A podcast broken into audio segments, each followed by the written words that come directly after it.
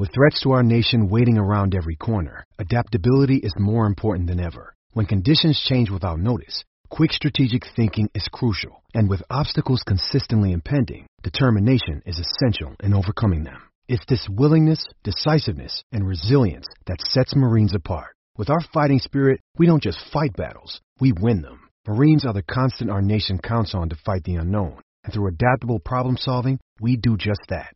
Learn more at marines.com. Folks, do you feel like everything these days is go, go, go? It's nonstop from work to friends to family and a million pressing issues. Sometimes you just need to take a play off and hit the reset button. That's when you reach for a Coors Light. It's made to chill. Hey, it's that time of year in Minnesota again to get out on the lake, go to the cabin, sit back, watch the baseball. Coors Light is the perfect refreshment to chill during these summer months. There's only one beer out there that's made to chill. The mountains on the bottom bottles and cans turn blue when your beer is cold, and that way you know it's time to chill. Hit that reset button with some mountain cold refreshment. Coors Light is cold lagered, cold filtered, and cold packaged. It's literally made to chill. It's crisp and refreshing as the Colorado Rockies. Coors Light is the one you should choose when you need to unwind, when you want to hit the reset button. Reach for the beer that is made to chill. Get Coors Light in the new look delivered straight to your door with Drizzly or Instacart. Coors Brewing Company, Golden, Colorado, and as always, celebrate. This is Greg Olsen, and I'm thrilled to introduce my new podcast, TE1. TE1 will chronicle a 60 year evolution of the tight end position, from its origins as an obscure, overlooked blocking role to the versatile superstar position that it is today. I'll explore the evolution of the position through conversations with some of the all time game changing tight ends. And just like the incredible tight ends we sit down with on my new show, the Chevy Silverado is in a league of its own. This truck is all about grit, strength, and dependability. The same attributes it takes to be a tight end.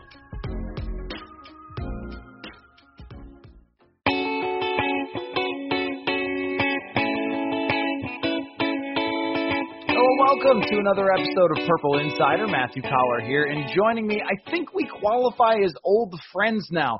Former NFL quarterback, and he also works for Pro Football Focus. The man behind the curtain grading NFL throws for PFF, Bruce Gradkowski. What's up, Bruce? What's up, my man? I, I guess so, man. It's it's been a few years you know, when we first met. So we are. We're, we're friends. We keep in touch. You know, we talk football and film and cousins and quarterbacks and and all the above. You know, I just got done actually grading some college throws uh, from this weekend. So it, it's just exciting to know football's back. You know, and uh, it's going to keep us busy. Well, I think we also have the MAC connection because I used to cover the University of Buffalo as a reporter, so we kind of got that uh, that even oh, though there's yeah. there's really no MAC this year, but um, you know we got that going for us as well. Uh, do people know that you're the one that's doing the grading? Uh, because it's always funny when I see it pop up when people criticize PFF grades and like, oh yeah, well it's probably some guy who's never touched a football in his life. Like, well, well, you know what, like there's so many of us that go through the process. I mean, because we grade every player every play and every game. So that you know in every, like every position, right? Because every player and so there's so many people that are involved in this and I have so much respect of now working with PFF and working for them and uh, working with our team. There's so many good guys that they're just grinders, man. I mean, they're they're like coaches for PFF. You know, they watch probably more film than coaches. They watch more games for sure than coaches because we're watching everyone in every game. And, you know, there's so many different checks and balances. Like my wife the other day, you know, I was telling her a story and, um, you know, I, I actually made a mistake, Matthew, on, on a grade, right? Hmm. So, um, the guy I kind of report to, Ben, he, you know, he hits me up and he, he's, you know, saying, Hey man, just, just so you know, you did this or that. So I'm telling my wife and she goes, wait a minute. So you're overseeing the grading, but he's overseeing you. And I'm like, yeah, there's so many different checks and balances that we all try to hold everyone accountable. And if there's a play I get to that it, with the quarterback grade where I'm like, oh, okay, I see that throw. Yeah, the receiver maybe was a little too deep uh, man, did that defender get his hand in there? uh, but it was defensive pass interference, and you know, th- there's so many different nuances that go into just one grade, and then I'll throw it into the chat with the rest of our graders, and and we, you know, we find common ground on, on what will give that exact play and grade. So, you know, it's cool because it's not just one guy saying, Hey, it's this and that's it. I don't want to hear anything else from you. It's a collaborative effort hmm. because it's tough, man. It, it's tough. And you want to make sure we're, we're doing this as accurate as we can and as fair as we can, you know, because look, guys' livelihoods for the NFL are on the line. Guys' dream, hopes and dreams are on the line for college. And, there's a lot at, at stake, and we also want to give a great product to the fans. And I think that's important, and I do. I think we do a really good job because because we work hard at it. And everyone, you know, makes mistakes, whatever your job is. But man, if you care and you're working hard, you know, you're going to get past mistakes and move on. So uh, yeah, I'm just proud to be a part of it right now. So I, I want to know how hard this is for you as a former NFL quarterback to be critical of some of the other quarterbacks, like giving a guy because I know it's on the on a, on a scale. So to really hammer somebody with a grade for a certain play. I mean, is that harder because you're like, ah, I've done that myself. I understand how that might work. Or, I mean, I mean, yeah. what what what has that been like for you to go through this? And and then I'd also be curious about just what you've learned about quarterback play from grading every single throw. Yeah, so I think, yeah, I mean, since I played the position, I can have some either sympathy on a play and say, no, no, that was harder than it looked, you know, with how that receiver ran it and with, with how the defense alignment got in his way and he couldn't really step into the throw. That was um, a more difficult throw uh, than you could imagine. And then on the other side, it's like, no, totally. You know, Baker Mayfield was hot on that play. He should have threw his hot. That's on him 100% for taking that safety. And that was a specific play last year that happened. So, mm-hmm um, yeah, the experience helps. And you know, I look, man, I, I'm not trying to, you know, act like I, you know, I'm Tom Brady's Super Bowl champ MVP and all that, but I, I do understand and know football and understand concepts and, and know the timing and rhythm that it takes to play the position and and stuff like that. So you definitely try to be fair and also conscious of, you know, with my experience of being in it, it definitely hit, uh, has helped how would you feel if you were in the NFL and someone like you was grading you? I mean, because I think of this all the time because now players get asked about, oh, well, you were the this ranked quarterback or, or whatever else by PFF because uh, you know, seven or eight years ago, there were only a handful of journalists using PFF grades, and now it's like everywhere that you see them, which I think is amazing yeah. for for PFF. And uh, even just having someone like you grading the quarterbacks really raises the profile. Um, but I wonder what you would have felt like if you had looked back at a PFF grade and been like, "What? This guy gave me a 60 for that game." That well, honestly, Matthew, believe it or not, when I first started working for PFF, it was like last summer, before last football season, and uh, I'm in town in Cincinnati, and they have the the Steeler game from '09, the Raiders hmm. versus Steelers, when I was mm-hmm. the quarterback for the Raiders. And I was asking, so I could go back and see what they gave me on throws. And there was this one that almost got intercepted, hit right off the DB's chest and I was like, wait, what did you guys give me on that? I was like, do you understand? This was a post route. And watch my, watch my receiver. He double dipped me. He went inside. You're always supposed to cross face uh, on the corner. And so I got to fix one of my grades. Believe oh, it or not. That? That's awesome. Is that was that the game that you were really good in? Yeah, yeah, that was probably my best game in the NFL in in 09. Uh, the Raiders, we went to play the Steelers at Heinz Field. And yeah, I threw for like 300 yards, three touchdowns. The last second touchdown pass with like 15 seconds remaining uh, to beat the Steelers. So that was pretty cool. Just you know, because I'm from Pittsburgh, and it was it was a moment that it, it was all coming together. And mm-hmm. you know, believe it or not, the next week we're playing a uh, we're playing Washington, and uh, I take a hit and I tear my left MCL and you know, but I could still move, I could still walk. So I'm like, okay, so I keep playing. And in the second quarter, I tear my right MCL. So oh I tore gosh. both my MCLs in the same game. And then I go to the locker room and they like brace me up and take me up. I take, you know, whatever shots I need to.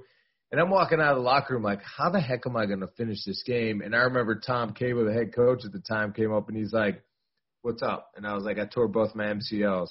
He's like, get out of here. You're done. Go sit on the bench. and, uh, but it was kind of, yeah, so that kind of sums up my career. You know, I had some steam, I had some momentum. then I dealt with a few injuries. And then even that off season, I was going to be the starter going into the next year and I tore my left pec off the bone. So, you know, different like that, you, different things like that you have to manage and overcome, uh, persevere. Like we're all going through different situations, our jobs, um, you know, things of that, family issues and stuff like that. You just have to find time to find ways to persevere and stay positive during difficult times. Well, for one, just want to say that you you know that this show has the greatest respect for journeyman quarterbacks. So, you know, much respect for your oh, yeah. career and, and your journey that you went on. Um, and all those things sound horrible. Torn MCLs and pec muscles off the bone. Like, uh, that's why that's why you play in the NFL and I play golf badly on weekends because that's yeah. insane. And of course, talent is also part of it. Um, but you know, it, it is interesting that you bring that up because there's so many factors that go into uh, contextualizing a PFF grade, and and I, I think about Kirk Cousins in 2018 versus 2019. 2018, Kirk Cousins was in an offense that did not fit him with John DeFilippo. He wanted to be out of the shotgun all the time, wanted to have three or four wide receivers all the time, and that was just not who Kirk Cousins is. And then Gary Kubiak and Kevin Stefanski implement a much more Shanahan style, Kubiak style offense, and it just worked perfectly for Kirk Cousins. And you put out a video the other day about just how he was one of the top graded quarterbacks last year. What was the difference in your mind for why Kubiak's offense works so much better for Kirk Cousins? Well, it's just, you know, it's friendly to the quarterback. I think the play action pass game, uh, it works well. You know, it's, it's, you know, I think Kirk Cousins can execute that like to perfection. If you look at Cousins' grade last, or yeah, this past year, you know, if you take out the week two game against the Packers, um, you know, Cousins was his grade was in the 90s for us at PFF, and that's that was as good as any quarterback in the league overall last year. And you know, if you look at Cousins the last two years, he's had the same grade as Patrick Mahomes from a clean pocket. And a clean pocket from us is, you know, you're in timing and rhythm. There's no one around you. You can make the throw without any uh, you know, variation and people getting in your way or in, inhibiting you. And um, I, I thought that was a, a, impressive. And um, you know, so like Cousins is an impressive quarterback, and with with the way Gary Kubiak his system works with the with the run game, the play action pass, and it just it marries all together. The timing and rhythm that Kubiak brings to the offense uh, it just man, it was it's an offense I always dreamed of playing in. When Kubiak was in uh, Houston with Schaub all those years, I was like, man, you remember Schaub's like just rhythm and timing and loft the ball over the middle of the field. I mean, it was just perfect. So I think, you know, in just watching Cousins in this offense, that's why I have confidence that he's going to have another good season. I really believe it. And I think last year too, getting over the hump, winning a playoff game you know that that's you know that's important, and I think um, I think he's he's getting over that hump. A lot of people kind of probably want to yeah any anything Cousins says they want to jump on him about, but man, it's not easy, you know. And if you look at Cousins over the years, he's handled some adversity being in Washington with the franchise tag multiple years and, and playing in a situation that you know the team's not really investing you for the long term. So you kind of have to play with those mental emotions, and then uh, you know, playing through that, still playing well, and then he gets a contract in Minnesota, and then everyone wants to bash him because oh, he's making all this money, he should be this, this, and that. So I think you know, for handling all that where he's at, he does a really good job.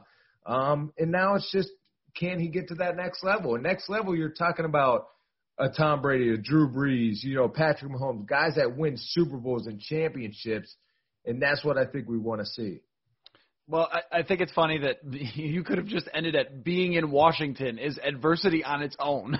just having played for that Absolutely. franchise is kind of is something that guys have to overcome. Uh, now, I, I wonder what it is from a quarterback's eyes that you see that makes him so good with those play actions and with those bootlegs because it's something we talk about all the time. Kubiak putting these in, and we saw a massive increase in his play action percentage and and anybody who watched it last year just saw all the open space that is created schematically. But from the quarterback like not everybody executes these at as high of a level as Kirk Cousins. And oftentimes right. your buddies at PFF will say that you know play action you know quarterback rating for example or grade is not repeatable. But for Kirk Cousins it has been. For his whole career he's one of the top play action quarterbacks. So why do you think that is uh, you know, play action pass, like a lot of people think quick game is the easiest, but if you're throwing a quick game, it's got to be, you have to make quick, decisive decisions. You have to ha- be very reactionary and be able to, to, to be decisive on, on your read um, and be accurate in tight windows. When, when you get to play action pass, now as a quarterback, especially for guys that aren't the biggest, like I was never the biggest guy. I mean, Cousins isn't humongous. He's what six two or so. Um, so we're not six five, six six standing in the pocket. Sometimes with the play action pass, you could get more depth in your drop, and the field kind of opens up more. Now you're throwing passes in the 18 to 22 yard range where you know there's pockets in the defense and there's a lot more grass and room to work with because you know linebackers suck up on the on the run fake and and now you have that separation downfield. And you don't it's not about arm strength. A lot of people think it's about arm strength but it's not. It's about timing and rhythm and throwing the right trajectory of the ball over defenders. And you know Cousins does that better than anyone. Like his intermediate passing from 10 to 19 yards is is uh, you know is really good. So I think that, you know, when you get the play action pass, that's what helps. You know, I know that's why I think of Baker Mayfield this year. I think he's going to have a better year with mm-hmm. Kevin Stefanski there because he's going to implement more play action pass. And I remember that's that's where Mayfield plays pretty well at during you know when he when he's able to operate from a play action pass type of offense. Want to remind you to go to sotastick.com to get your original Minnesota sports inspired goods. They just launched their official collaboration with Bud Grant. Yes, Bud Grant. You can now get your official Bud Grant shirt and Man Cave art print. If you haven't seen it yet, you have to check it out, and we're going to hook you up with free shipping for your order. Use code Purple Insider for free shipping. That is SotaStick, S O T A S T I C K dot com. Original Minnesota sports inspired goods. Code Purple Insider for free shipping.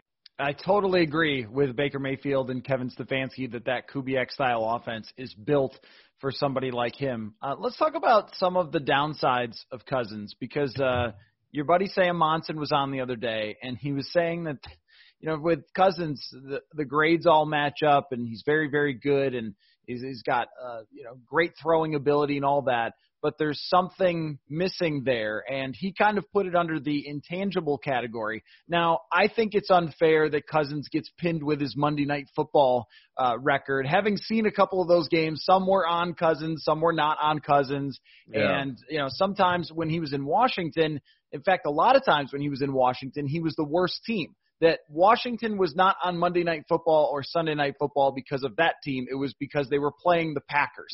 You know, it's like you're you're going. Aaron Rodgers is on Monday Night Football, and oh yeah, here's the team he's playing against. Um, and so a lot of times Cousins played well on national TV, and it just wasn't really uh, his fault that they lost.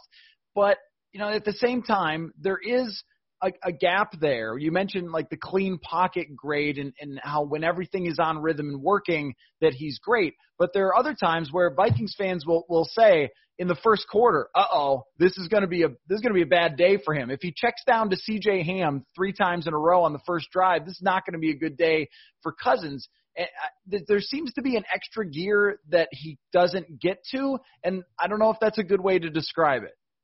Well, I, I don't know if I necessarily would look at like if he starts the game checking the ball down because honestly, as a quarterback, I would love to get completions early. You want to get into like a little rhythm, and maybe it's not the prettiest or you're not gaining the most yards, but sometimes as a quarterback, if you could just get some completions, now you feel the momentum, right? Now you're confident. Now the get okay. Now let me take those shots downfield. So I don't necessarily look at that. I just think, look, it's tough. It's tough to be consistently good week in and week out. You know, in year in and year out. That's why Drew Brees, Tom Brady, those guys are on a pedestal. You know, because of you know how consistent they've been good throughout their whole career, twenty some years in the NFL.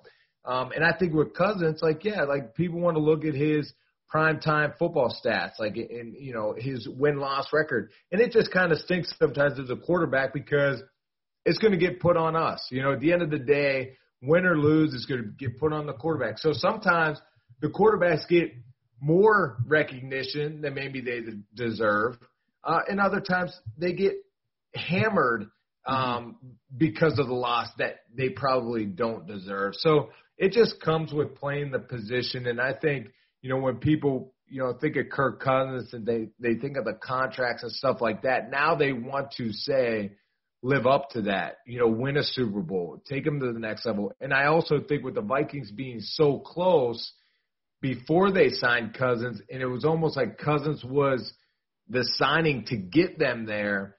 Um, you know, that's that's why there's there's so many eyeballs on it. You know, because you know, can he get? But but, but I just keep looking back that man, it's hard. I mean, it's hard to win in this league, and especially year in and year out, and to win a Super Bowl. So, I mean, even Patrick Mahomes, the year he had, I mean, last year winning a Super Bowl, but the previous year MVP and, and all the touchdowns, it's hard to duplicate, right? Like last year he won the Super Bowl, but he didn't have the same statistical year that he did prior. So it's hard to do replicate those years, um, and you just got to find a way. And sometimes it's just you know, tucking the ball down and running on third and five and pick up the first down like Mahomes did throughout the playoffs last year a few times. Um, so those are the things, but it's, it's tough playing that position. You're going to get a lot of heat, you know, if you do lose some games. Well, so uh, on the point about checking down to CJ Ham, I, I just mean that because of course you're right to get an, uh, the offense in rhythm and going. I, I just mean that there are times where Cousins kind of has a little bit of a deer in the headlights look to him, and I know you've seen this because you've watched every play. There's yeah. just this like. Uh, I'll give you an example, and maybe you remember it. The start of the game in Kansas City when Matt Moore and uh, the Chiefs beat the Vikings there. There was just he kind of you know, threw a ball short to Adam Thielen, which he normally wouldn't do, and Thielen was wide open. And there was just a little bit of, like, from the very start, oh, this kind of looks like it's going to be an issue. And then, you know, there seems to be a specific sort of kryptonite that teams can find against Cousins. And I mean, I agree on all of your points about how how much pressure is on him, how if this was another team, if he had been playing for Jacksonville with no expectations and won 19 games over the last 2 years, uh, you know, th- then you would look at it like, oh, wow, okay, Cousins must be doing really well down there. But the contract, the team that he joined, it all put him under a, a kind of a spotlight. But I wonder where you think that he could be even better to get them to that place that they want to go because this is not Jacksonville or Washington. This is a very stable franchise with a front office that has continually yeah. given him lots to work with. Even they trade Stefon Diggs and still have a very good group of weapons. I mean, so I, I guess I, I look at it as what is that next step? Yeah, I think, well, you pointed out, it, it is. It's a fantastic organization from top down. I'm a huge Mike Zimmer fan. I think he does an amazing job, you know, because I was with him in Cincinnati. So I work up and close, close and personal with him. I ran the scout team offense versus his starting defense. So of course I was out there always talking crap every day and trying to get his guys to jump off sides to get him all mad and cuss me out and but we had a lot of good competitive battles and a lot of respect for one another. And, you know, Zimmer just wants you to go to work. He wants you to work hard. He wants you to understand what to do and be deep, detailed about it and be a professional. And, you know, and Cousins is all that, you know, and now to take the next step, yes, you know, we'll see if, if Justin Jefferson can step up and bring what we think he can. You know, Adam Thielen, we know what he could do um, Dalvin Cook with you know what he brings and and defensively, I mean, I think they need to step up. We'll see if the young corners can step up, but um, you know, I think just like all of us, I think at times, you know, I've been around guys when I was backing up Big Ben in Pittsburgh. And the difference between like Big Ben and myself, for instance, was Ben would throw a couple interceptions in a game and he would not it would it would seem like it didn't even bug him at all. Like Yeah. he wouldn't even think twice about it. And I had to, you know, playing the quarterback position, you do have to have a short term memory. You have to move on and get to the next play and forget about it. And I was good with that. But I also, like, when I had time to think about it, I would beat myself up about every throw. Mm-hmm. And I think the great quarterbacks, you could beat yourself up, but you got to move on. And, you know, there's something about just knowing you're the guy and knowing you're going to find a way. Like, I think the reason Ben was so confident and maybe didn't, I, I, I don't want to say care uh, when he threw an interception, but he was able to move on fast is because Ben knew just get me the ball again and I will make those plays. Mhm. I will make, I will throw for six touchdowns in the game I threw three interceptions and then the three interceptions don't look like anything, you know? So it's knowing that you have the confidence that just give me, give me the ball right back and, and, and I'll show you I can make plays. So it's just having that mindset. And I think with Kirk Cousins, it is. It's just having that confidence that look, you are one of the top QBs in the league. Now it's time to just, you know, don't be so hard on yourself, Hmm. you know, because there's going to be ebbs and flow throughout a game, throughout a season. And I think that's what he handled well last year. You know, the week two against the Packers, it wasn't a very good game, but he bounced back. There was a lot of heat on the Vikings early on last season, and look at how they finished. So it's battling those times. And I think with that playoff win, that's one more notch to the belt that gives Cousins more of the confidence to say, look, okay, we we could do this now. Now let's. So it, it's more maybe a individual type goals and overcoming some things throughout your career. And I think Cousins has kind of hit those throughout his path. And now I think this is going to be a big year of what we see from Cousins. Yeah, I think that that's a, a great way to put it. And um, I, I was talking to George Iloka about this, the same thing. I asked him, what is it when a quarterback has the kind of it factor that makes it so hard on a defense? He said that he used the same exact example with Roethlisberger. He said no matter how many times we hit him, no matter how many times we picked him off or whatever, he would just keep coming. He would never kind of back off or slow down, or he would always just have the next throw ready. And I, I don't know that that's really been the case with Cousins. It's almost like if a team can kind of get to him, then it's going to be a long day for him. Uh, you know, he had the comeback against Denver, but Denver's a bad team. They didn't pressure him at all in that game. I think six pressures and 40 dropbacks. So it's when teams are hitting you um, that that's when you see Cousins not perform as well, which I know is the case for a lot of quarterbacks, but I think specifically with him, which is this is what worries me about this offense, uh, Bruce, is left guard, right guard, and center. And I, you know, Yeah. there's only so much with scheme that you can do. So when we're trying to figure out how good will the Vikings be, I think that their one failing as a front office is not giving people right in front, uh, a good, like good, big, giant, fat people right in front of Cousins that, that that can you know go against the, the the tough guys of the NFC North. I, I think that that is where they have made their biggest mistake is they've given him weapons and they've given him money, but they haven't given him guards. yeah. Well, you know, and it's tough too because college football's different now. You know, there's a lot of RPOs and mm-hmm. a lot of spread offenses, so it's it's different, you know, pass protections and so forth. So, you know, you you can hit on guys, and there's other guys, man, that you're like, man, I thought this guy was going to be good. Uh, when you when you talk about out front, offensive line, defense line, and I just think too, it's you know, it's in games. Like I, I you know, we talked about my Steeler game in '09 when I was with the Raiders playing the Steelers, and it was one of the best games in my career. Now, because I handled that game, uh, the adversity that came with it. There's ups and downs. There was injuries to to our our offensive line, and you just take it as it comes. Now, where I think back of, you know, where I could have gotten better in my career is I could handle a game, but could I handle, you know, multiple seasons in a row of handling the ups and downs of Mhm. are you the guy, are you not, should you be starting, should they cut you, should they pay you, should they, you know, trade you, all all these things of being able to handle that and staying consistent. And I think Cousins does a pretty good job at that. And then it goes, you know, then we talk about, you know, teams getting pressure on them and hitting them. Now that's now that's more in game, a more in game conscious awareness to say, right. okay, I'm getting the crap beat out of me right now. We're not protecting well. What can I do in my game to help the offense line? Mm-hmm. What what can Kubiak and this is where Kubiak will come in and play a big role is what kind of plays can he call screens to running back to the wide receivers, uh, play action pass, you know, uh, uh, the running game and get that going that could take pressure off or help the offensive line in moments where they're struggling and make in-game adjustments. So there's so much that goes into it and plays a part of when and why the quarterback will, will be successful.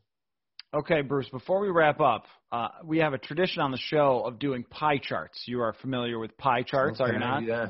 Okay, yeah. you know what that is. I, uh, so uh, here's what I want you to, to give me a pie chart percentage chance that Kirk Cousins grades as a top five quarterback, mm, a fifth okay. to tenth, tenth to fifteenth, or uh, bottom half of the league, or fifteenth or beyond.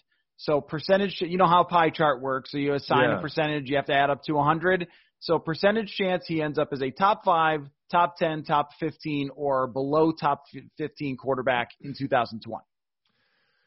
All right. So I probably won't be good with like maybe the math right now. Everyone messes it up, so but, it's okay.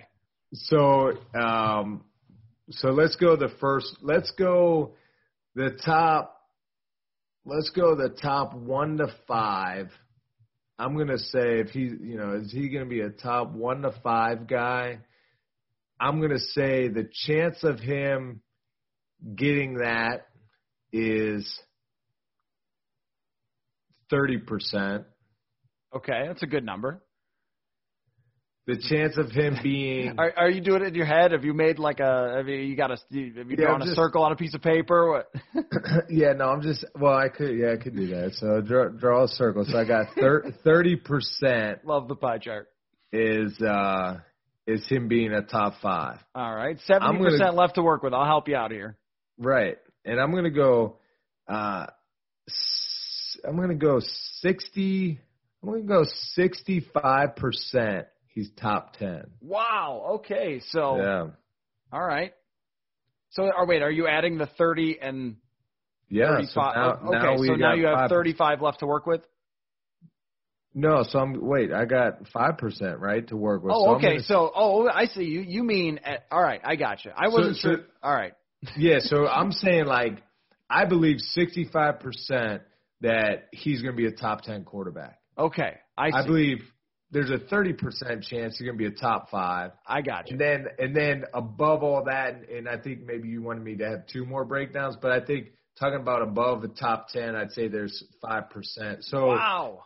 Okay. I, I, I that's, just, uh, I, that, I that's believe, a little bit hot take pie chart, Bruce. Only 5% chance that he's outside the top 10? Yeah, I think so. Wow. I think so. I'm going to okay. do it. Yeah. That mean, I mean, if we're talking about that, I think we're talking about a great year for the Vikings then. So you need to, yeah, keep this in your record books. Oh yeah, we'll have it. We'll have it for sure. Let's talk he, at the end of the season, and he has been he has been like right on tenth a couple times in his career, and he has been outside of the top ten, I think, twice as a starter. So you're really buying into Kubiak, the weapons. You're buying into his progression as a quarterback. That's good. This is why we do the, the pie chart, Bruce. That's it, brother. You know, and and I want to say, you know, let's be clear. So if he's tenth, that counts as yes, in counts the top, as top 10. 10. Yes. Yeah. Yes. Okay. okay. See, initially cool. I thought you were going like 30 and then 35%, so 65%, and then 35 he was outside of the top 10. And no. then and I thought, okay, all right, that's that sounds about right. But you decided to turn the heat up to 11 here on this I, show. I turned it up, man, because look, I just think with Kubiak right now, um, running this offense too, I just, yeah. All I'm. Yeah, he's going to be a top 10 guy. That's great. Uh, so you can follow Bruce on Twitter at bgradkowski5. Uh, it's really cool to see Bruce because like when we first started talking, you were kind of just a little post career and you were trying to figure out should I be a podcaster or what should I do? And uh, now you're working with PFF, and it's very very cool to see. You were also on the PFF Forecast podcast not too long ago. Great great conversation about you going back and regrading Russell Wilson, which was super interesting to listen to. So it's fun to see for me, Bruce, and I love getting together with you, man. Let's do it again. Heck yeah, brother. Thanks for having me on. Get back to the conversation in just a minute, but first, you've always counted on restaurants and now they're counting on you. And while their dining rooms may be closed, they're still open for delivery with DoorDash. DoorDash is the app that brings you the food you're craving right to your door. Ordering is easy. You open the DoorDash app, choose what you want to eat, and your food will be left safely at your door with the new contactless delivery drop off setting.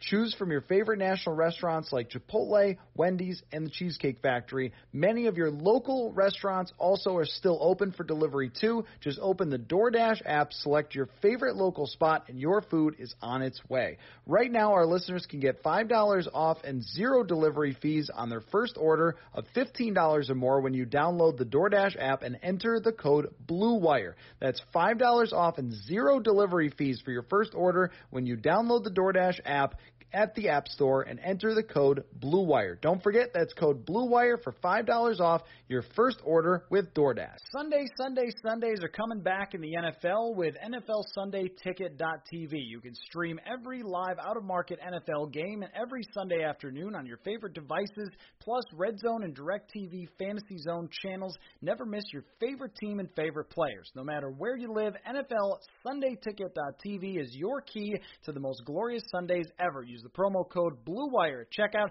to get 15% off your subscription. Visit NFLSundayTicket.tv and use promo code BLUEWIRE.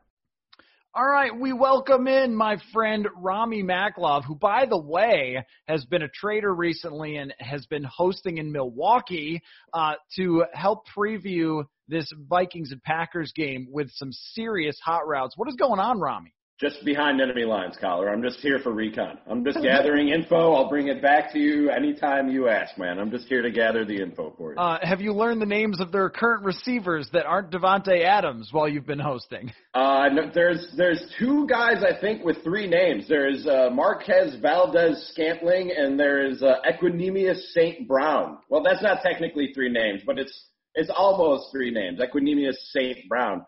Those are some names, dude. Like I don't and and those guys got drafted right before I left for Minnesota, and both have like a lot of physical abilities, and that's why they got drafted or whatever. If they can just be as good as their names at playing football, they, the Packers have something there in their wide receiver core because those are those are regal names for wide receivers.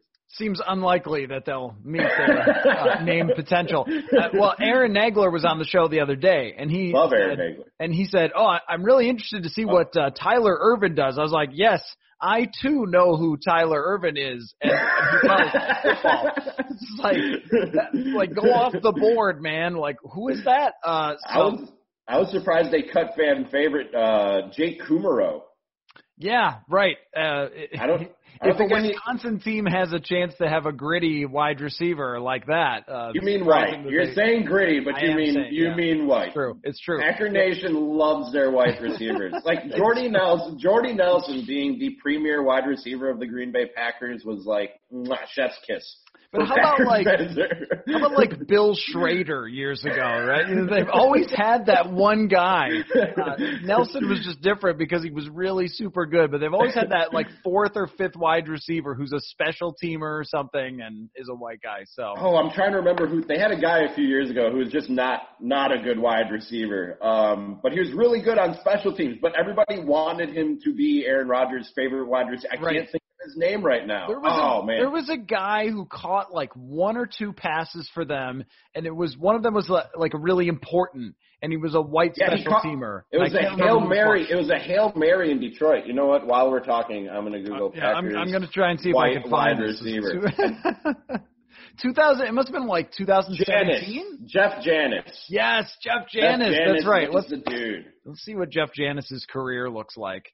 He was a 17 really receptions, 200 yards. That's. I mean, he's not a good receiver, but he was he was actually a really good special teamer. Okay, was it in the playoffs that he caught that hail mary? It was either in the playoffs or a game to get him into the oh, playoffs. Yes. Okay. So uh, in 2015, he had seven catches for 145 yards in the playoffs and became a Packer legend and two touchdowns. Oh my gosh. Whoa. So the guy had he had 17 regular season receptions and seven in one playoff run. Okay, much respect to Jeff Janis. And I can't tell you how out many. Jeff Janis. I can't tell you how many calls I got because I was working in Milwaukee at the time. Caller of why aren't they using Janis? this guy is huge. He can run, and he also doesn't know routes and can't catch the football. That's that's that's a problem at wide receiver. Yeah, well now they have that for all their other wide receivers other than uh, Davante Adams. So. all right, well let's let's get into these hot routes, uh, Let's it. Rami. For anyone not familiar with the hot routes, I have five questions. Uh, usually they're based on the day's headlines, but in this case they are based entirely on Vikings and Packers, and they go a little bit off the board from your usual how is the slot receiver versus nickel corner matchup for this week. So the first question I have for you, Rami, hold on, I've got to mess with my computer. Okay, here we go. Is which of these two teams, the Vikings or Packers, will win more football games over the next five years? That's a you know that's a borderline impossible question to answer. Like the NFL is so so inconsistent and up and down and unpredictable and and both those teams QB situation is kind of up in the air as far as the immediate future, the next one or two years. So it's the only way that I can answer that question is to look at the last two or three drafts of these two teams and and say which one I think has had better drafts, and that's been the Vikings. I mean, last year they got three or four guys out of that draft class who immediately came in and contributed right away, and I really like what they did with this year's draft class. So the last two or three years, I think the Vikings have have won the draft versus what the Green Bay Packers have done. And that's really all you have to go on if you're asking me which one of these teams is going to win more games for the next five years. If I was sure Aaron Rodgers was going to be, you know, Aaron Rodgers and was going to be the Packers quarterback for the next five years, I'd say the Packers because that dude, when he's at the top of his game, he's 10 wins alone. You know what I mean? But none of, neither of those things are necessarily foregone conclusions. We don't know that Rodgers will get back to that level. And we don't know, even if he does, if he'll be a Packer for very long because they just traded up to get his replacement. So with that up in the air and the Vikings QB situation to some extent up in the air after the next two years, it's really hard to say. I'm going to go on the draft classes and say the Vikings. I like the question because of the uncertainty with the quarterbacks. I mean, you could very well see Jordan Love just be awful in practice, and then they give him a chance next year in the preseason if they keep Rodgers around, and he's still really, really bad, and it ends up being a Brian Brohm situation where they drafted a guy and everybody talked about it, and it meant absolutely nothing. Right. This is this has happened before, and really the history of late first round picks. There aren't that many great quarterbacks who come from late in the first round. Rodgers would be one of them. Uh, Teddy Bridgewater, I think, falls into the category of at least an NFL starting quarterback. But you have many more like Johnny Manziel's that come from the end of the first round that turn out Brandon Weeden's that turned out to be just about nothing. And so I wouldn't be shocked if that happened and Rodgers continued to be good for the next couple of years with maybe some steady decline. Um, but I also wouldn't be surprised if after this year they just traded Rodgers to Buffalo or something, right? Right. Yeah. That makes it really hard to predict for them. Uh, The Vikings, I think, will have Kirk Cousins for three years, and they will be eight, nine, ten win teams for each season. So do you value the stability of that versus the potential high end if Jordan Love is really good? I don't think he's going to be, but it's possible that he is. I would still say the Vikings as well because I think that their front office has a better idea of what they're doing. I'm not even sure that Matt LaFleur will be the coach going forward uh, if they have a bad year this year and then he ends up on the hot seat. It's I think that there's a lot more variance when it comes to what the Packers could be over the next few years than the Vikings, who have just built a very, very stable roster and stable situation. So unless you think this year the Packers win 13 again, um, I would probably go with the Vikings as well. But yes, it's intentionally designed to not have a great answer. when you talk when you talk about the future of Jordan Love, though, and I I see everything you see, all the signs that point to him maybe not being that great and that being a questionable decision to do what they did. You know, Coller, and I'm sitting here. People can't see the video. We're recording this via Zoom, via Zoom, but you're only using the audio. I sit here with a Bears hat on and a portrait of Walter Payton over my left shoulder. I'm born and raised Chicago Bears fan. I'm terrified that Jordan Love is just the next coming because my whole, yeah. my whole life basically has been Hall of Fame quarterbacks beating up on my football team. And I know Vikings fans who are listening to you right now have that same trauma. And even if it doesn't really look like Jordan Love will be that great at this point, you just kind of go, yeah, but he probably will be because that's that's been our life in the NFC North of just getting beat up by Hall of Fame Packers quarterbacks. It, it most certainly has. With Jordan Love, though, and, and maybe you should never be this confident that something isn't going to work out. But the history of the league, when you draft guys, or at least the last 20, 30 years, if you draft guys who weren't good in college, it's just going to be really hard to convince me they'll be right. good in the NFL. Right. That, no, I get it. I mean, it, that'd be like drafting a basketball player at the top who scored six points a game in college. Like, yeah, is it possible the guy becomes good? Yeah, but shouldn't he be scoring for North Carolina or whatever? Right. I mean, it's just like a sort of remove all of the well, he's got this tool and that tool and whatever, and, and just pull back and say, why wasn't he that good at Utah State? Why was he like the fifth or sixth best quarterback in his own conference? If you're going to tell me that he's going to be the next Aaron Rodgers, uh, so yeah, I, I'm I'm really not confident in that situation working out, but I also think he'll be better than most Bears quarterbacks have ever been. So thank you. Uh, there is that. I appreciate the, that. The uh, the speaking of quarterbacks, I want you to tell me which list is better. The if we were taking like a top three or four, the Packers backup quarterbacks under Brett Favre or the Vikings all-time quarterback list. And if you just went, huh, what? Here's a couple of backup quarterbacks. I was going to say, give me, give me some names. Get the, Kurt the, Warner okay. was a backup under Favre. He was pretty uh, good. Mark Brunell and Matt Hasselbeck were all backup quarterbacks under Favre. And if you compare that to the Vikings all-time list, so of course Fran Tarkenton, but you have a Hall of Famer there. Kurt Warner's a Hall of Famer, so they kind of cancel each other excuse out. Me, excuse me, you left out Jim McMahon. I just have to point yeah, out Jim you, McMahon, left, you right? left out the punky QB. But, but, that one's equal because he played for both teams, so sure. they both get okay. equal That's, credit okay. for having right. the coolest quarterback of all time, Jim McMahon. Um, I think that the Packers backups under Favre have a better list potentially than the rest of Vikings quarterbacks. If if you think of Kirk Cousins as kind of a Mark Brunell, then I'm not. Is Brad Johnson your Matt Hasselbeck? Yeah, I mean, if anything, it's it's it's a wash. I mean, it's it's pretty damn close. Like you after Fran Tarkenton, you're right. It's like a it's like a bunch of dudes who could very well have been Brett Favre's backup. Like if you look at their production and what they went on to do with their careers, it's it's very. I think it's I think it's even. Uh, Fran Tarkenton might give the Vikings all-time quarterbacks the edge, but if you remove him from the equation, I think it's probably a wash and it's even between the all-time great Vikings quarterbacks and Packers backups. It, it depends on whether you think of this as a technicality or not. Aaron Rodgers was a Brett Favre backup for several years. Oh yeah, you know so, what? That's true. Considering he wasn't like a number one overall pick, he was no, you're right. ballpark of a Jordan no, Love. I, I, don't even think you know it's what? close if we include it's Aaron not Rodgers. even it's not even close because if I'm going to include Fran Tarkenton, you have to include Aaron Rodgers, and it's and Aaron Rodgers. I know we're talking to Vikings fans right now, and I don't know if they want to admit this or not. He was better than Fran Tarkenton. Um, so yeah, no, Vic, I think Packers backups take it. I, I left Aaron Rodgers out of the equation. That's a great point. There's another Aaron also that was a Favre backup who turned out to have a pretty good career, and maybe in today's NFL would have been great.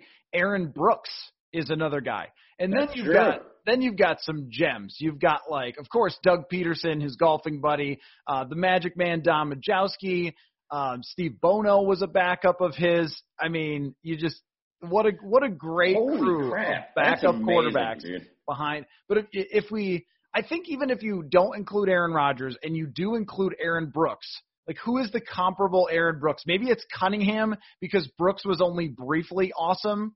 Right. And, Cunningham was only briefly awesome as a Viking, but I just I love no, it's not even, dude. After the- you after you filled out this list, and especially throwing Aaron Rodgers in there, it's it's really it's it's it, now it's not even close. Like you've you've increased the gap between Packers backups and all-time great Vikings quarterbacks. Like, think about how many better backup quarterbacks Favre alone had than the Chicago Bears have You had. know what? This is not what I came here for today. It's not what I came here for today. Incredible. It's incredible. I mean, Thanks. Mark Brunell would be the best Bears quarterback of all time, not Probably. Sid Luckman. Probably. I, I won't even argue that. It's amazing. All right, next question for you, Rami. Uh, if you had one million dollars, or you had to play for a, a football game for one million dollars, would you rather pick the location as Lambeau Field or U.S. Bank Stadium for you to be the the home team? Hold on. I'm not sure I totally understand this. Okay, question. sorry, I, I made that more convoluted than it needed to be. So you're playing a football game for one million dollars. Your Okay. team versus Squad X. Okay. Okay, And they gotcha. say, "Oh, you won the coin flip. You can pick the location. It's either between Lambeau Field or U.S. Bank Stadium, and you get the home crowd cheering for you." So I'm. Which one gives me the better home field advantage? Correct. Oh, it's That's not a even- it's- round, roundabout way of asking it. It's not even close. And it, and it's. I, I haven't been to U.S. Bank Stadium. I've been to Lambeau, but I've I've heard both watching them on TV or listening on the radio. And U.S. Bank Stadium gets much much much louder than Lambeau Field. I mean, part of it is that they put a roof on it, huh? And part and and part of it is just that is is all the sound that they pump in through the sound system in US Bank Stadium. They don't really do that in Lambeau Field. It's more of like that old school experience. They have some newer, more modern elements to the in-game production, but it is nowhere near the horns and the drums and I'm, I'm pretty sure that they've been pumping in crowd noise. I think every team that has an indoor stadium probably pumps in a little crowd noise to make it difficult on the opposing offense. Just just the elements that come with it. I think US Bank Stadium is a much greater home field advantage. And if you want to talk about the weather and and those types of elements, Aaron Rodgers does not do well in cold weather. Aaron Rodgers does much better in dome stadiums. He does much better. He has a great track record in the state of California where he's from. So I don't even know that weather necessarily would give the Packers or give that a greater home field advantage than it would to US Bank Stadium. I would also pick U.S. Bank Stadium because I've never heard any place louder aside from maybe the Superdome. The Superdome, you like when I covered the playoff game there this last year, I left exhausted from the noise. Like me, a reporter sitting in the press box watching the game. Like I cannot imagine the toll that that takes on you as a player going through that. And I think US Bank Stadium is right up there with the Superdome. And you mentioned there's some more modern elements to the uh, US Bank Stadium than there is the Superdome. It's got to be top three in terms of the loudest. The only thing that I was going to bring up for an advantage is the aura of Lambeau Field. I think matters that that it, it is intimidating. I mean, it is a palace of football, and walking out there, you've got to have that feeling. And for the Vikings, it probably doesn't make any difference at this point. But for other teams, if you're playing your first game there, you've got to walk out and be like, "Wow, this is Lambeau Field. Like this is the most football-y football thing that could ever happen. And there's some intimidation factor there. But usually I think Lambeau Field's biggest advantage has usually just been the quarterback on the other side. It's, Yeah. you know, it's been Brett Favre or Aaron Rodgers or Bart Starr, and, and I think that that gives them a bigger advantage. Where I where the U.S. Bank Stadium, it legitimately helps the Vikings defense be better at football, and I, I think that that matters. Also, have you ever have you ever gone to Lambeau and just sat in the seats, not gone and covered a game No, there? I, I haven't gone in the seats. Okay. I've only been in the I- press box. Don't take I, Packers fans might listen to this because I'm a big deal in Wisconsin, but so Oh, don't take sure. this the wrong way. I'm not saying that Packers fans are like passive in in any way or they don't care about the game. This is a, this is a, a compliment. They're super nice. Like, they're really, really. I can give you two stories. One a friend of mine and one me in particular. My friend was there for the um, for the TO catch at, at Lambeau, the big, the, the historic TO catch. And before that, before TO made that catch for the 49ers to win that game, the Packers had scored a long touchdown. And my buddy is a 49ers fan who was at Lambeau watching the game, and he just like slumped in his seat. He just fell in his seat when the when the Packers took the lead late. And an older lady sitting next to him started patting him on the Packers fan lady started patting him on the back and telling him it'll be all right my only time ever going to Lambeau, I got a chance to go and uh, I had like luxury suite tickets, which also includes you can go up to they have a balcony mm-hmm. on the north over that like hangs over the north end zone, and it's an amazing view, dude. It's you can see like half of Wisconsin from there, and you have like a bird's eye view of the field. It's crazy. Um, but so we went up there and it's kind of crowded. So, and there's only so much like rail space where you're front row, so to speak, to look down over the balcony. And I'm wearing full Bears gear. It's Packers Bears. I'm wearing full Bears gear. And this lady, she's like, "Oh, you want? Do you want a better view? Here, come in. I'll, I'll back up. Here, you can you can take my spot." Like they're they're super super nice, and so I don't think it's as intimidating as some other. I've never been to U.S. Bank Stadium, so I don't know if they're like throwing beers or doing worse things than that to the to the players. But I, I think Lambeau is less intimidating than other places because people are just so damn nice there. It's crazy. I, I think that U.S. Bank Stadium is purely on being insanely loud, not being raucous. Because having been in Philadelphia for the playoff game against the Vikings, that is raucous. Uh, that is dangerous level raucous.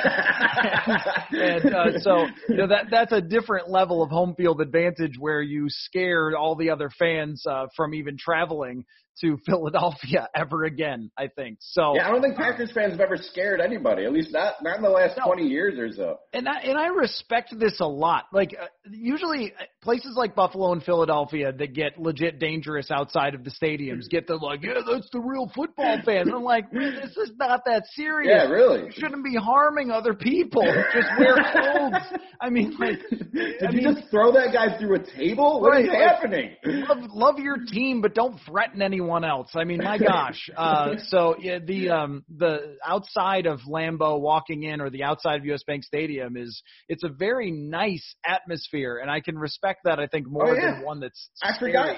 I was tailgating and I I had some some brats that I was gonna I was gonna cook up and my my grill wouldn't start up and again I'm in head to toe Bears gear. The dudes tailgating next to me, they're like, "Hey, uh, here, take these." They just gave me a bunch of cooked brats and I gave them I gave them the raw ones that I hadn't cooked yet. Like I didn't even ask. They just offered. They saw we were having difficulties and just offered to a Bears fan, here, take our cooked bratwurst. Give us your raw ones that you can't cook, you idiot who didn't come with the grill that works. well, uh, so yeah, I agree that that's a much better atmosphere to Super enjoy nice. sports than uh, nice maybe, maybe that makes me not football enough. I don't know. Uh, here, here's your here's your next question. Your favorite Vikings Packers game can be any time that uh, you've watched any Packers Vikings game, 90s, 2000s, recent. Which one? Okay, you're going to be mad at my answer because it's not technically a Packers Vikings game, but it's a it's a Packers Vikings moment. Okay, all right, that's fine. I don't, Yeah, that's fine. I don't remember the exact year, but it was it was the it was week 17, and the Packers or the Vikings were going to the playoffs. The Vikings just needed either a Packers loss or they needed to win their game in Arizona to go to the playoffs. You have that encyclopedic memory. Maybe you can tell me what year this is. And um, the the Packers had the noon game. They won. So the Vikings had to win the three o'clock game in the afternoon to claim their playoff spot and move on. And I want to say it was Josh McCown, It was, your yep. fa- your favorite quarterback, to Nate Poole. Yep. threw a touchdown to Nate Poole to end the Viking season and put the Packers in the play. And I hate the Packers, but just that that type of drama, dude, that a last second touchdown from Josh McCown of all people to Nate Poole to to knock the Vikings out of the playoffs was that was that was that's that's I don't know why, but that's like an NFL moment that stays with me for some reason. Even though I hate the Packers, it's just that type of drama and that much on the line, and for it to come down to that was amazing. And the Vikings should have been a great team that year. I think they started out six and one or five and zero or something like that. Um, that is absolutely cheating on this question. Though. the question is best Vikings Packers game. So you're gonna have to submit another answer. I'll give you mine. All right. Mine is uh, my first regular season game covering the Vikings at US Bank Stadium. I had covered a preseason game before that after I moved here in 2016, but you know, I mean, it's a preseason. It was the fourth preseason game of all things, so it just couldn't have mattered any less. And there was all the drama with Teddy Bridgewater and what was going to happen, and I don't remember anything except for Jared Goff playing in the in the fourth preseason game, which I found to be bizarre. But then the talk about the noise level, the atmosphere. It was national TV. Sam Bradford put on a tremendous performance and he made a number of throws that were just like mind-blowingly accurate throws. The catch that Stefon Diggs made around the middle of the field on uh, off a play action throw from uh, Bradford. I mean, it all just and the end of the game, it ends with the Rodgers interception, and the noise level of that place just blew the roof off. And uh, it was nothing like I'd ever covered before. It, the place was especially ramped up for being the very first game ever at US Bank Stadium, and uh, that was that was just incredible. Okay, I have an actual game. It okay, go ahead. Yeah. I don't know why this didn't come to me immediately when you asked. Brett Favre's first game against the Green Bay Packers yes. as a member of Great the choice. Minnesota Vikings. I mean, again, I was working in Milwaukee at the time, and the way that Packers fans turned, I mean, not all of them, it was very much divided. There was the Brett Favre camp, and there was the Packers and Aaron Rodgers camp, but there was like vitriol for Brett Favre. We, at our radio station, uh, through what we called the barbecue, where we, uh, at a local bar, we had we lit a bonfire and people could bring their Brett Favre gear to throw into the bonfire. We also had a car that had like I don't I wasn't I wasn't there. I was the producer back in the studio, but we had a car that was like I don't know had like number fours painted on it or mm. something, and people could take a sledgehammer and like beat up the car and take out their Brett Favre anger. So there was that type of, of anger for him. And as a Bears fan, a lot of you know that that that made me feel all warm and fuzzy to see Packers fans riled up and hating their Hall of Fame quarterback, and for him to stick it to him and win that game. Now, of course, this has been my life. The Packers got the best of it in the end because Aaron Rodgers got broke the next year, or excuse me, Brett Favre got broke the next year. Aaron Rodgers wins an MVP, wins the Super Bowl, blah blah blah, because that's what they do.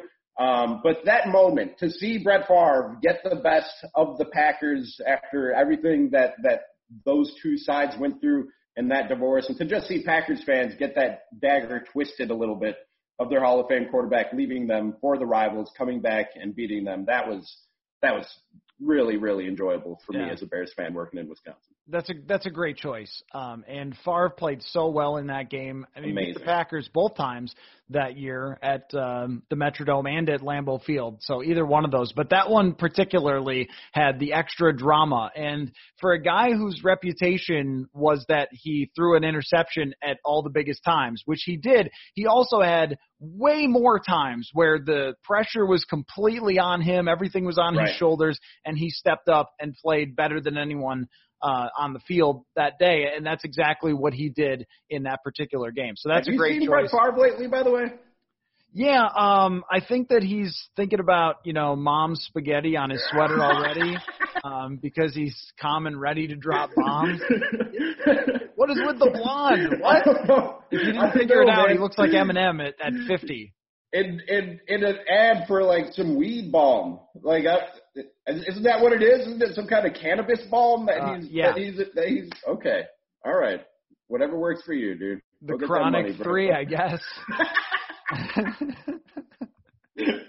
I don't know. It's weird. Um, I, and the I- guns are gone. Remember when he first retired and like Yeah. we saw him a year later and he had the Santa Claus beard but like Hulk Hogan guns? The Yeah. guns are gone now. I don't know what's going on with Brett Favre. I know. I think he's finally sort of decided that his career is over. There was a video maybe two or three years ago of him throwing lasers. I It's saw like, that. wait, is Brett Favre coming back? so maybe maybe that's over and he's on to his hip hop career. So uh, fascinating. Uh, last question for you, Rami, for hot routes here is: um, give me a bizarre reason why each team could win on Sunday. A bizarre reason Bizarre each team reason. could win. like uh, I'm Sunday. leaving the door very much wide open for interpretation here. Hmm. All right. Um, Aaron Rodgers uh, goes down with an injury. This is ha- we're doing this in Minnesota, right? Packers fans aren't going to hear this. All this right. has happened before in Aaron, Rod- 2017. Aaron Rodgers goes down with an injury, and it's Don Majkowski, Brett Favre all over again. Jordan Love comes on the field, and despite everything we've heard about how, how terrible he looked in training camp and could hardly complete a pass more than 20 yards down the field, Jordan Love comes on and starts a Hall of Fame career as the next great quarterback of the Green Bay Packers, knocking off the Minnesota Vikings in dramatic fashion. Is that random enough? It's, A- it's pretty random. Yeah, Okay. That's very random. A yes. bad college quarterback who they probably shouldn't have traded up in the first round to get, coming on and winning a game in dramatic fashion. All right. Um, for the Vikings, what's a random? See, I think the Vikings are going to win this football game, so I, it's hard for me to come up with a random weird way for it to happen. Um, they have a history with kickers, right? They got the history That with, they okay. do. Let's say the Vikings try a long field goal at the end of the game to win it. Well, to, hmm, I have to make sure that I draw this scenario up right. What I want is a long field goal that doesn't quite make it to the goalpost, and the Packers try, catch it and try and return it, fumble it. Fumble. Okay, great. Vikings pick it up, take it to the house, and exercise all the kicking demons that have haunted them over the history of the Minnesota Vikings. It's perfect. It's absolutely, it's absolutely, absolutely perfect. Thank you very much. The uh, you, you're going in somewhat of a similar direction that I was going to go. For the Vikings losing the game, it would be their fifth round rookie that they drafted to be only a punt returner that has one bounce off his helmet directly into the hands of a Packer who runs it in to win the game. Uh, that's that's what I was thinking. Is it's got to be one of these random rookies because there's going to be a lot of wait, who is that guy in week one? I think for fans and Right. KJ Osborn certainly is not one of the most recognizable uh, Vikings. So I'm going to go with that for the random way that the Vikings could lose. Random way that they could win. Uh, quarterback injury is always an interesting one, like Sean Mannion, who's just gotten, you know, Vikings fans don't like him. How about this? I got this. So on cutdown day, a lot of Vikings fans were upset that Chad Beebe got the job at, and instead of um, Alexander Hollins, which uh, is just not a thing you should really lose any sleep yeah, over. nobody should really care. But how about a like last second drive and they throw an underneath route to Chad Beebe. He breaks four tackles, takes it to the house to win the game for the Vikings. I think that would be the most bizarre and random after everybody was so upset. Why did they keep him?